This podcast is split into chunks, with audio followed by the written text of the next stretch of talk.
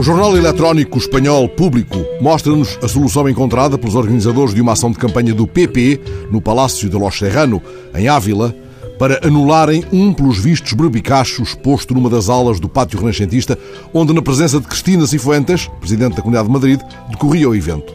O barbicacho era afinal uma escultura de António López, o artista espanhol mais cotado da atualidade, cujo quadro Madrid desde as Torres Brancas foi há dias vendido por 1,7 milhões de euros no leilão da Christie's. São dele as gigantescas cabeças que representam o dia e a noite diante da estação da Atocha, em Madrid, aquelas duas peças que tomam como inspiração a cabeça de uma das suas netas.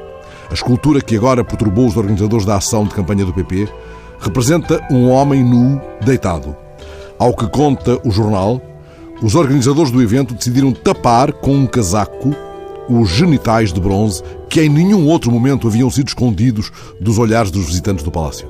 Escreve com ironia o repórter: Alguém optou por converter em cabide a figura que López representara nua, assim evitando aos jovens uma visão que pudesse afetar o seu desenvolvimento. Há, contudo, uma interpretação mais benévola. Alguém, tocado pelo hiperrealismo, que é a marca d'água da obra de António López, terá cuidado que o homem, esculpido, pudesse sucumbir ao frio inverno. Cuidemos que um guardião da decência tenha despido o próprio casaco para garantir o recato de um nu inerte, sobretudo. A alma puritana não ocorre que a nudez anula a diferença social, dela apenas retém o desafio que provoca inusitado tumulto.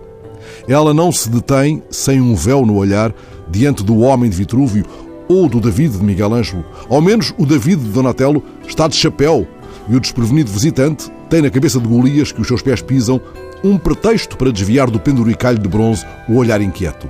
Mas tremendo é aquilo que aquele casaco escancara, sobretudo a tumescência que a obscura mão, tapando, exibe. O Drummond já tinha avisado que é função tácita da roupa preparar o instante da nudez.